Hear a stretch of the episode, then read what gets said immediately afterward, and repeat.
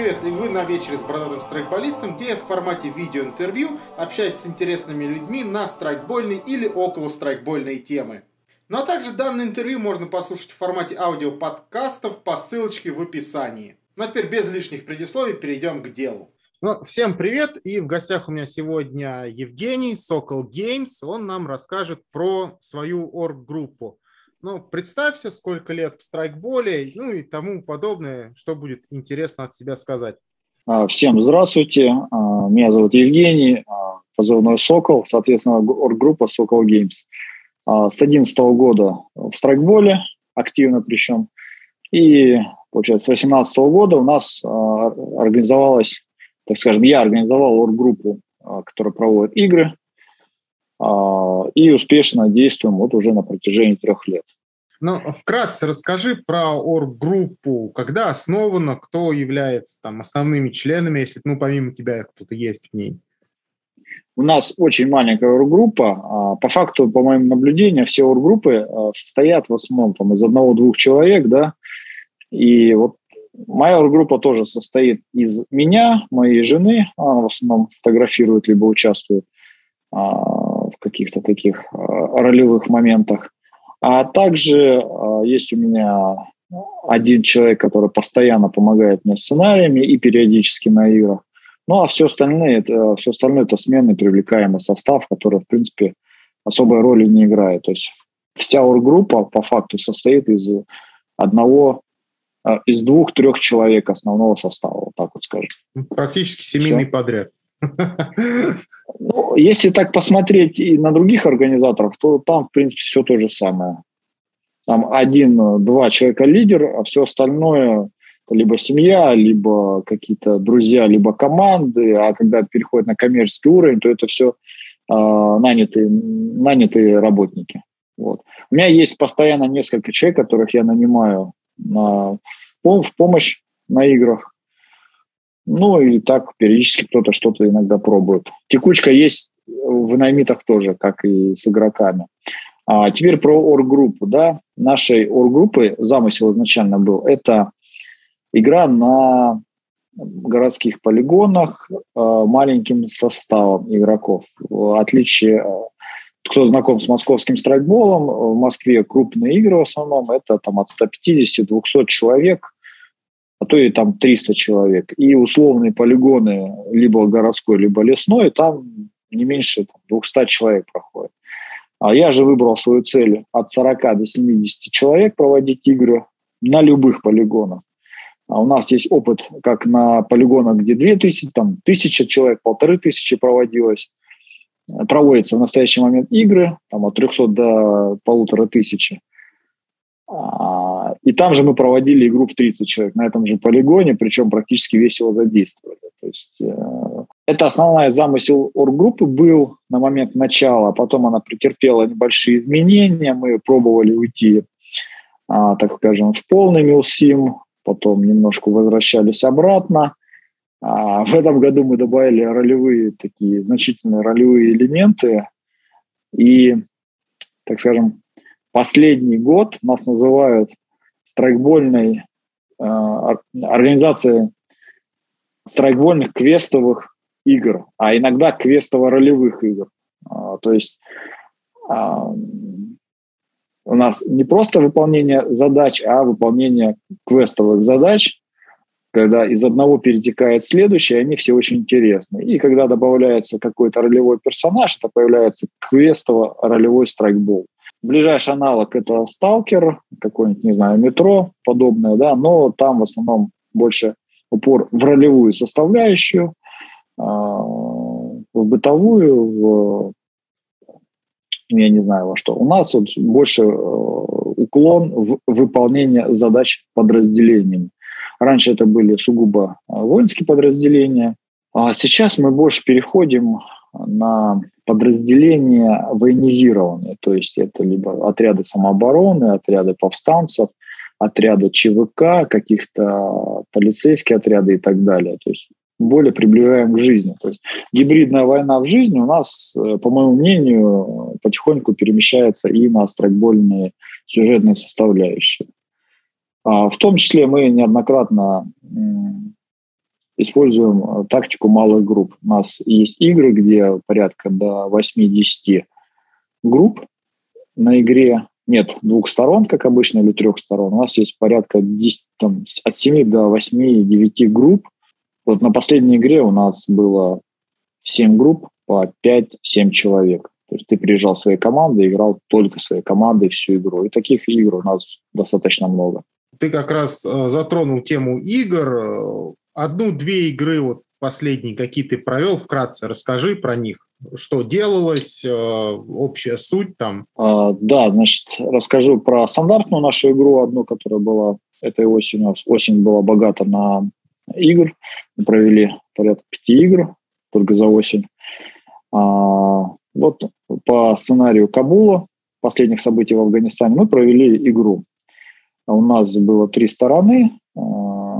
Соответственно, начало игры у нас было спасение американского блогера, а русские спасали русского инженера. То есть стандартные а, такие спасательные операции, но при этом было много сторон, было три стороны. Одна из них была сторона местных талибов, да, так называемых, запрещенных в нашей стране организаций.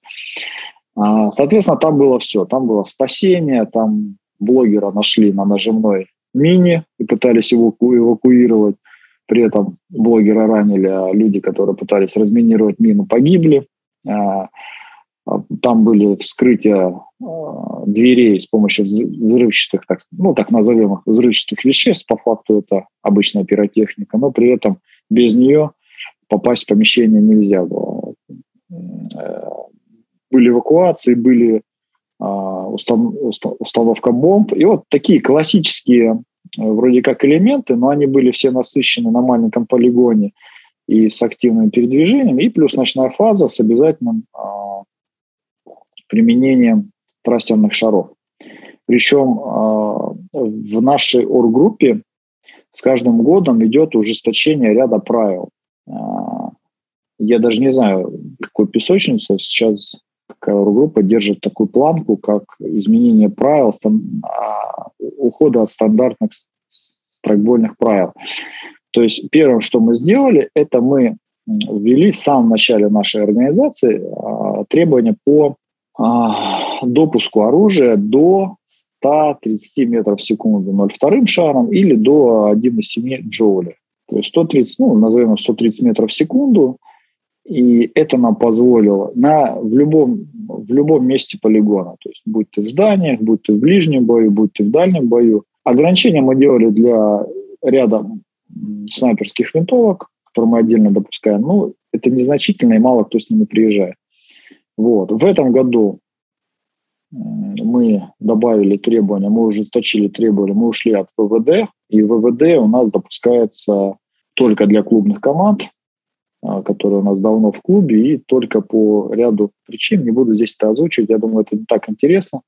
И а, а, не отходя от вопроса про последние игры, это вот стандартная наша игра «Кабул в огне», а, сайт «Кабул. Последний рейс». И последняя наша игра, которую я называю полу-Тарков, полу-Сталкер, полу-Милсим, это игра День С. С, потому что, ну, не День Сокол Геймс, а День С – сложный день.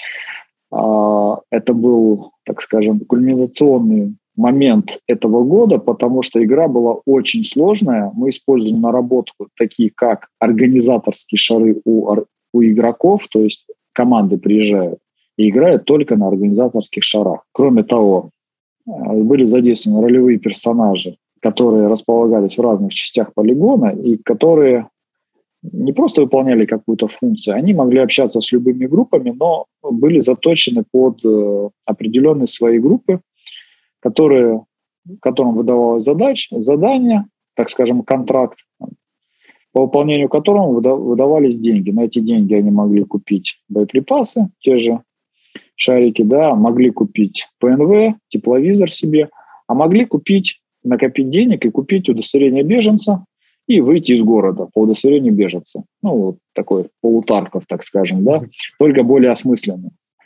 а более приближен к нашей вселенной.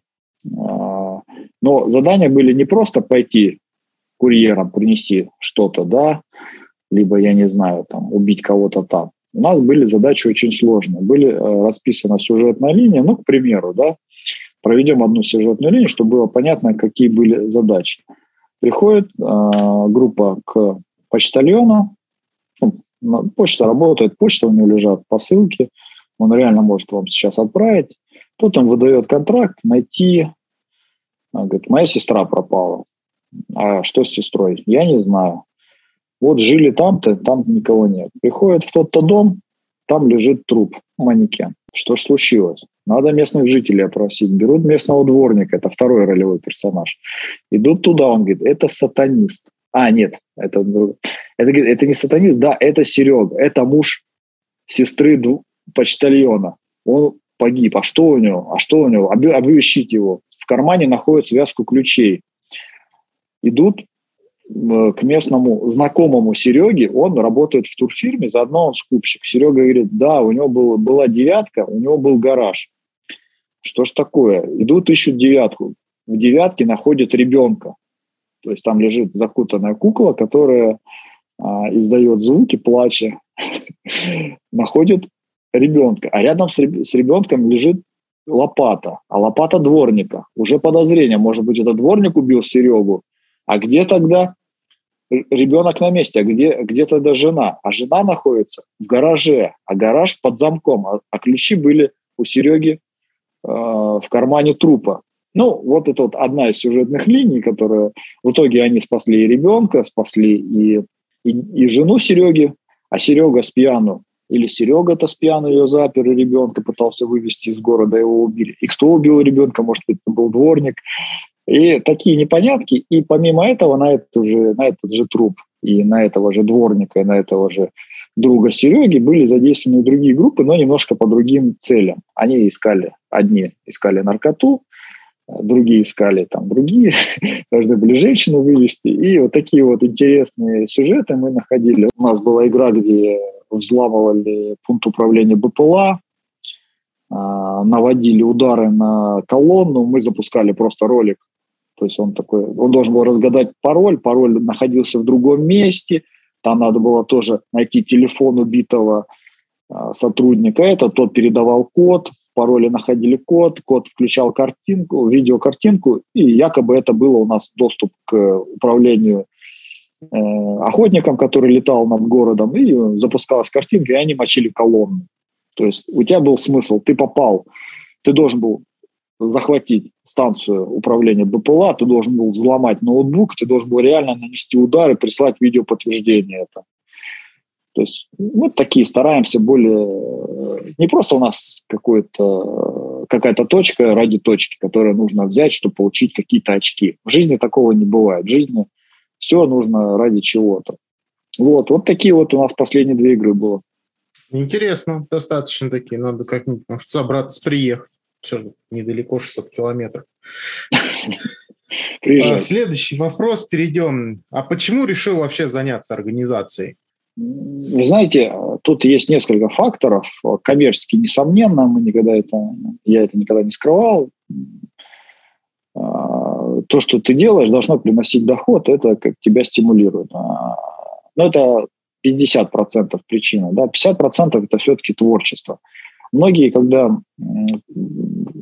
долго играют в страйкбол, они начинают или становятся блогерами, как некоторые, плюс еще знакомые блогеры, да, там, кто-то начинает собирать какую-то команду, выбирает путь моделирования, реконструкции, кто-то вот начинает делать игры, да, вот э, мы, э, просто я в нескольких, э, у нескольких организаторов играл, и все время были, было какое-то нытье у игроков.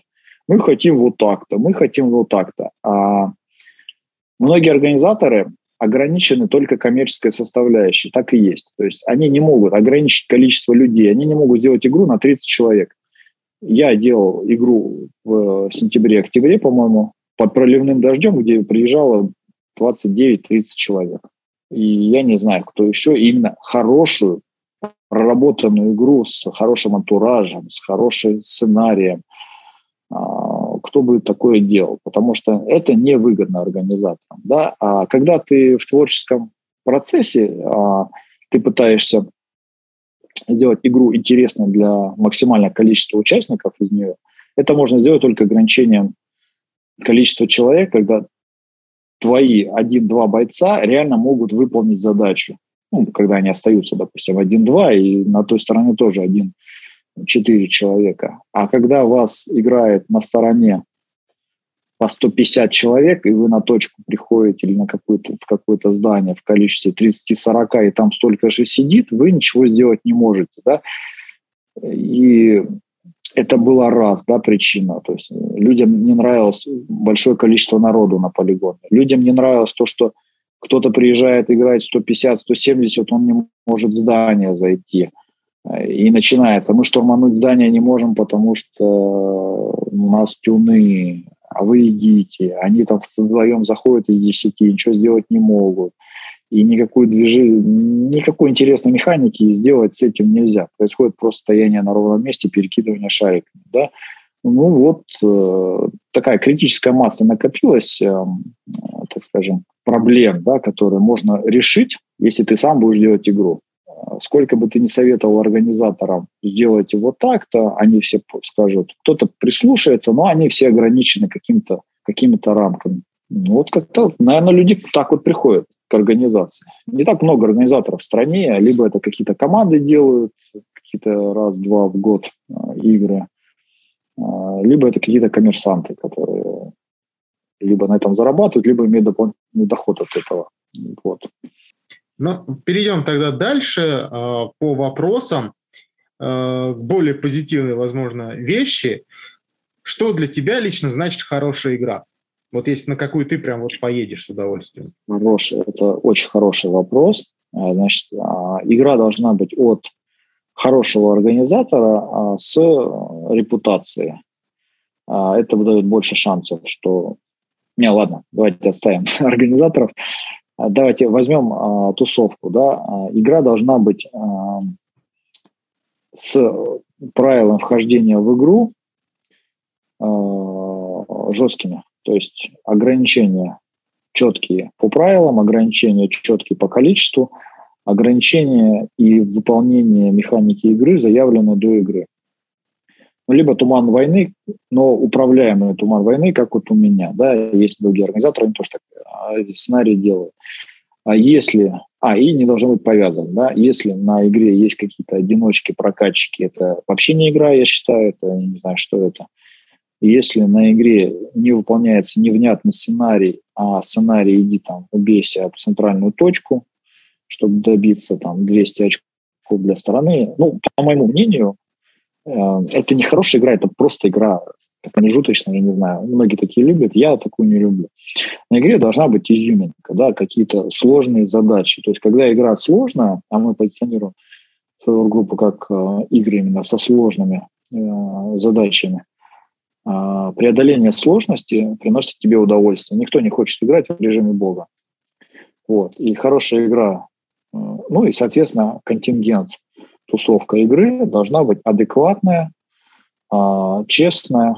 Ну, это идеальный вариант, что все команды проверенные, а, нет вертюнчиков, нет игроков, которые играют на себе, а все и доброжелательные, соответственно. Это вообще самый сложный больной момент в организации. Я остановлюсь отдельно после твоих вопросов про взаимоотношения людей, команд, игроков между собой. Вот, то есть вот составляющая игры. Небольшое количество человек, до 100 человек, интересный полигон, хорошая тусовка. И самое главное – это а, механика игры. Если вы можете собрать хороших ребят, вы можете а, написать хороший сценарий, а, хороший полигон, но не вытянуть его организаторски э, забить на это, то есть думая, что вот вы сейчас все скинете, и игра сама собой пойдет. И после вот, и после вот таких вот э, игр, где э, раздают стороны, раздают какие-то задачи, но не следят за процессом игры, и э, появился э, такой термин, как игроки сами делают себе игру. Вот я считаю, что игроки не должны делать сами себе игру полностью. То есть э, их э, должен вести организатор от и до, и реагировать на все. Да? Есть какие-то моменты, которые дает организатор и которые ты можешь улучшить, ухудшить во время игры, то есть вытянуть это, не вытянуть, попробовать сделать по-другому. Но если а, организатор полностью, полностью, полностью передает управление игрой на самих игроков, на каких-то командиров сторон, которые там кто-то где-то что-то назначил, командиры стороны начинают что-то играть, какой-то свой тактический страйкбол, не думать про э, кайф игроков, держать их на точке там по 3-4 часа без боя, потому что вот эта точка очень важна. Я вот такую игру не считаю хорошей. То есть игра должна приносить а, максимальное удовольствие игрокам. И вот каждый раз, когда с моей игры кто-то уезжает недовольный, и я стараюсь всегда делать им хорошую скидку на следующую игру, как-то поинтереснее задачу именно этой команде поставить, потому что для меня всегда очень тяжело, когда команда уезжает недовольная с игры. Значит, это моя недоработка. Вот. То есть это заставляет меня э, думать э, над исправлением своей ошибки. Ну вот как-то так. Это очень похоже на мнение большинства людей, по секрету, когда хочешь на игру на такую попасть. Но да, для некоторых просто Пидулова это верх наслаждения бывает часто. Сталкиваюсь с такой точкой зрения.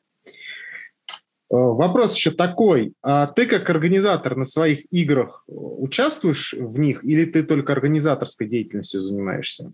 Э, вот как я рассказывал, я часто веду э, группы по радиосвязи, у нас а, есть ряд сценариев, где ты приезжаешь на игру и совершенно не знаешь, что ты будешь делать. То есть тебе выдается одна задача, ты выполняешь ее, и квест продолжается дальше уже по радиосвязи. А, это один из возможных вариантов э, проведения игры. То есть, а, я веду их по радиосвязи. Б, я участвовал как игровой персонаж. Ну, в основном это в начале карьеры, а сейчас намного меньше, да. А, потому что сейчас э, сценарии усложнились, и приходится э, руководить, а руководить это очень тяжело. То есть э, все группы, там, когда у тебя 4-5 человек, только игротехов, которые как ролевые персонажи, либо как командиры сторон участвуют, ими надо всеми управлять. Это тяжело. И уже не остается времени самому участвовать. Но на более мелких, или когда я кого-то сажу вместо себя всем этим рулить, я тоже участвую как какой-то там вип-персонаж или какой-то представитель разминирование или минер, или взрывотехник, э, или еще что-нибудь такое интересное.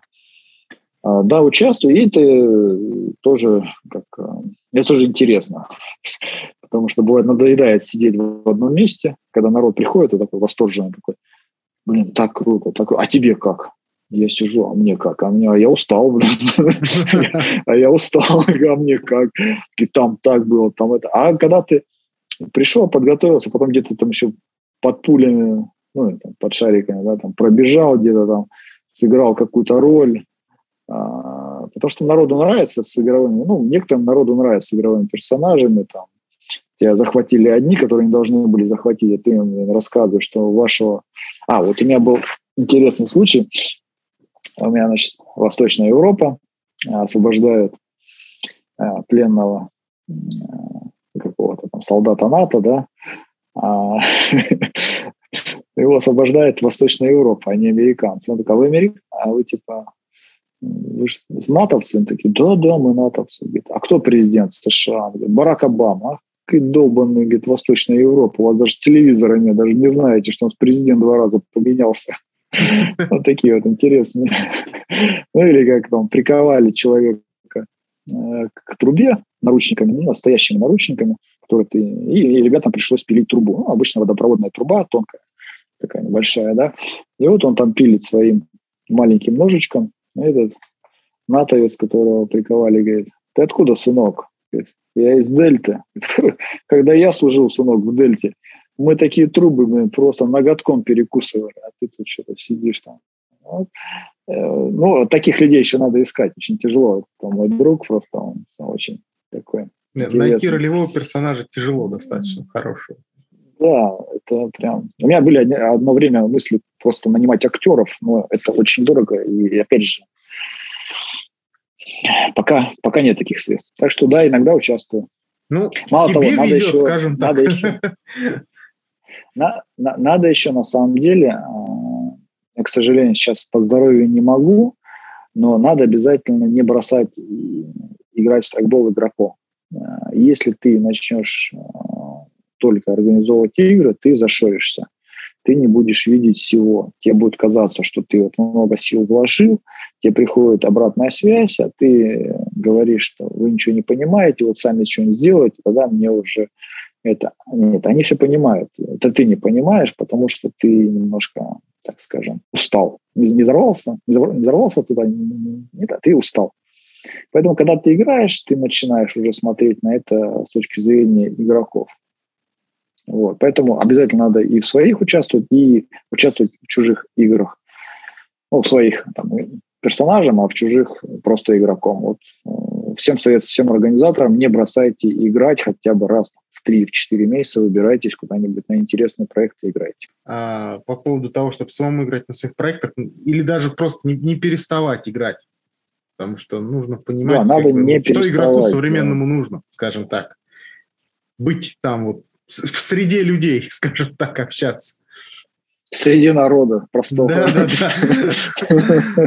Еще э, дальше вопрос. Э, есть ли у тебя такая практика какой-либо коллаборации с другими орг-группами, там, независимо, объединяться, создать одну игру или же там какие-то наработки, девайсы, что-то такое? Или же все исключительно вот внутри себя? Я общаюсь периодически с некоторыми организаторами, в основном там по полигону, по каким-то знакомым, либо что-то такое. Но именно конкретно с кем-то игру я не делал. У меня сейчас появился игротех, который делает свои ролевые проекты, очень интересные. Я рекомендую с ним провести интервью, потому что такого зомби-хоррора, наверное, в европейской части мало кто делает. Я сам недавно там участвовал. Ну, о нем э, этот э, поэт делал День Ха. У поэта есть, он в нем участвовал, посмотрите, очень интересно, да. И вот он стал у меня э, игротехом, он мне подсказывает, да, некоторые моменты, с помощью него прямо во время игры, до игры, во время написания сценария, он подсказывает. Так скажем, это тоже коллаборация, потому что он привнес э, новое видение, так скажем, в внесение ролевых и не только ролевых моментов со своим богатым опытом, как сталкер, как зомби экшена. А, и это очень интересно, потому что вот как раз последние пару игр родились с помощью свежего взгляда на его, то есть добавление таких вот ролевых квестовых моментов. Спасибо ему. Ну, а остальными организаторами, ну, общаемся, какие-то там по каким-то вопросам иногда общаемся. Ну, игры пока не делал. Наверное, потому что никто в этом не заинтересован. А.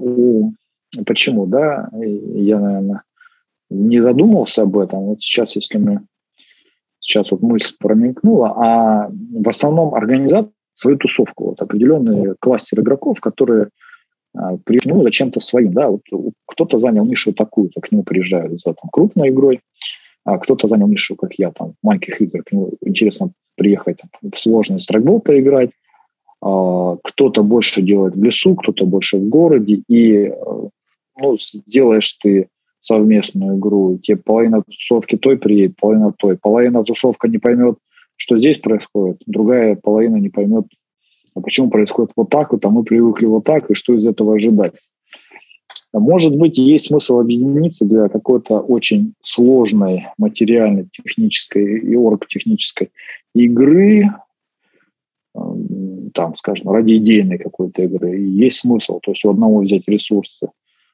Ну, как, я не знаю, пример а, линии фронта, да, что взять палатки, его базу, там, информ ресурсы, его сайт и так далее, его имя, и добавить там, ну, к примеру, да, на линии фронта сделать а, какую-то деревню, но уже не по правилам линии фронта, а каким-то своим интересным механикам, который только этот организатор. То есть такой маленький кусочек взять. Ну, это как вот сейчас я а, придумываю. Тут есть смысл, а так, наверное, нет смысла. А смотри, а помогают ли тебе в жизни навыки организации страйкбольных игр? Или же наоборот, ты из жизни в организацию привнес больше каких-то там soft-hard скиллов, таких вещей? Наоборот, наоборот, вот из жизни, да, из моего опыта э, службы, да, да, так скажем, ряд моментов принеслось, да, то есть, э, когда народ начинает что там спорить, Ну, да, из жизни, из жизни. Потому что, в принципе, управление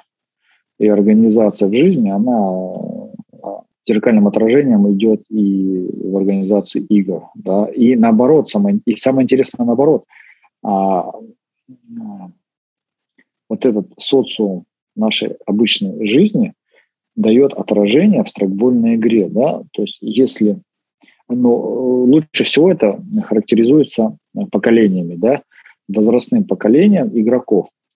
Вот если мы вспомним лет 6-7 назад про Тарков, а, ну, как Тарков, да, а, Тарков, какие-то а, бомжеватого люди с оружием, таких игр, кроме Сталкера, наверное, и не было, да. И страйкболистам это было неинтересно.